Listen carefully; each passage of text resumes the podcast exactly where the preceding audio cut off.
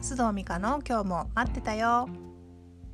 皆さんこんにちは須藤美香です。この収録をしている時点で2020年の9月1日です。いかがお過ごしでしょうか？8月が終わりましたね。もうここから年末まであっという間っていう感じだと毎年思うんですけれども皆さんお変わりないですか？2020年もなんとあと4ヶ月ということでさて何をしていきましょうかね。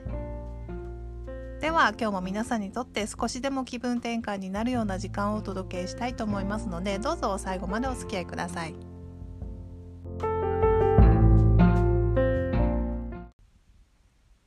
さて今日のトピックは「それって大人のコミュニケーション？パッシブアグレッシブをしろ」です。皆さんはパッシブアグレッシブっていう言葉ご存知でしょうか？英語で英語圏ではね普通に使われる言葉のようですけれども、まあ、日本語にそのまま訳すと受動的攻撃行動だそうです。ちょっと難しいですよね、まあ、要は態度としては受け身なんだけれどもやっていること自体はある種攻撃的ということを、まあ、あの人はなんかこうパッシブアグレッシブな人だよねみたいな感じで言います。でまあウィキペディアではねこんな風に説明しています。怒りを直接的には表現せず監目まあ押し黙ることですね。監目や義務のサボタージュあるいは抑うつを呈して相手を困らせるなど意識的無意識的にかかわらず後ろに引くことで他者に反抗するかっこ攻撃する行動。まあ、ちょっと余計分かりにくくなってしまったでしょうか。まあ、いろいろパターンはあるんですけれども、一番日常の中で遭遇しやすいのが、まあ、不満はあるけれども、それをちゃんと言葉で相手に伝えずに、ま不機嫌になることでそれを表現しようとする人いませんか？不機嫌になることで相手にさしてもらおうとか、相手をある意味コントロールしようとする人ですよね。いますよね。実は私もこれ昔ね、やってたんですよね。でその態度が、まあ、パッシブアグレッシブだと知らずにしていました。で特にパートナーに対してってやっぱり甘えもあるので、まあ、不機嫌でいることで表現する。やってましたね。今思うと恥ずかしいですね。どうしたの？って言われても別にみたいな、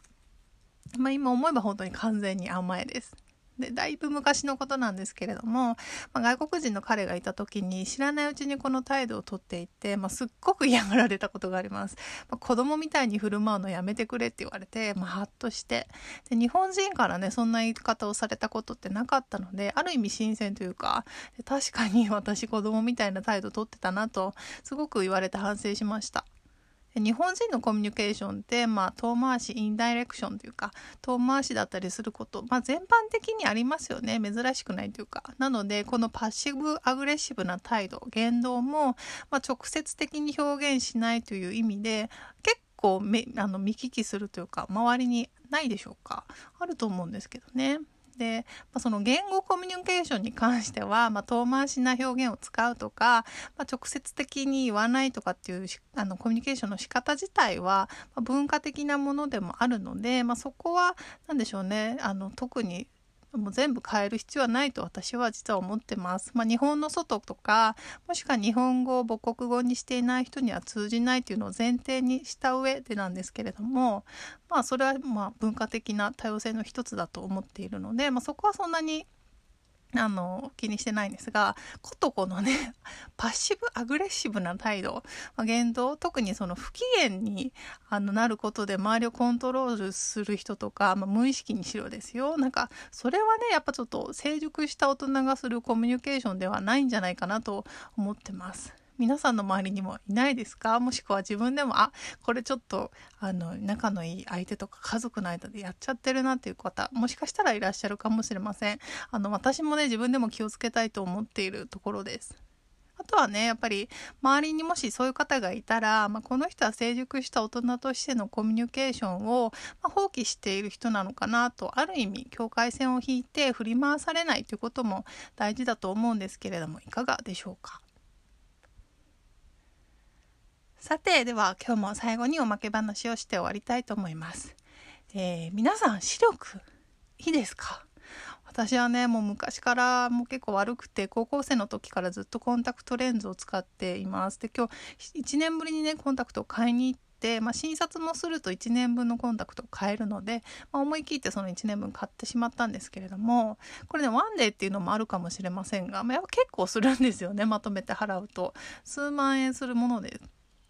であの1年間あるので1年間忘れてるんですけれども こうまとめて買う時に毎回これこれはもうこの先ずっとこの数万円を払うのかと少し考えてしまいますでそしたらもうレーザー手術した方が良くないと。で前はねもう数年前までは結構まあ怖いとまだね始まったばっかりというところもあったので周りにそんなに手術をしてる人がいなかったのでちょっと怖いなと思ってたんですけれどもなんかねこれ毎年毎年数万円払うなら、まあ、20万円くらいで手術した方がいいかもと思うようになっています。皆さんの中でもレーザー手術目のねされてる方いらっしゃいますでしょうか？なんか私の場合今39歳なのでもしやるならね 早くしないと今度は多分40代後半ぐらいになると、まあ、老眼とかが入ってくるとまた違う話になると思うので、まあ、するなら早い方がいいよなとかいろいろ考えていますもし経験されてる方がいらっしゃったら是非どんな感じか教えてくださいね。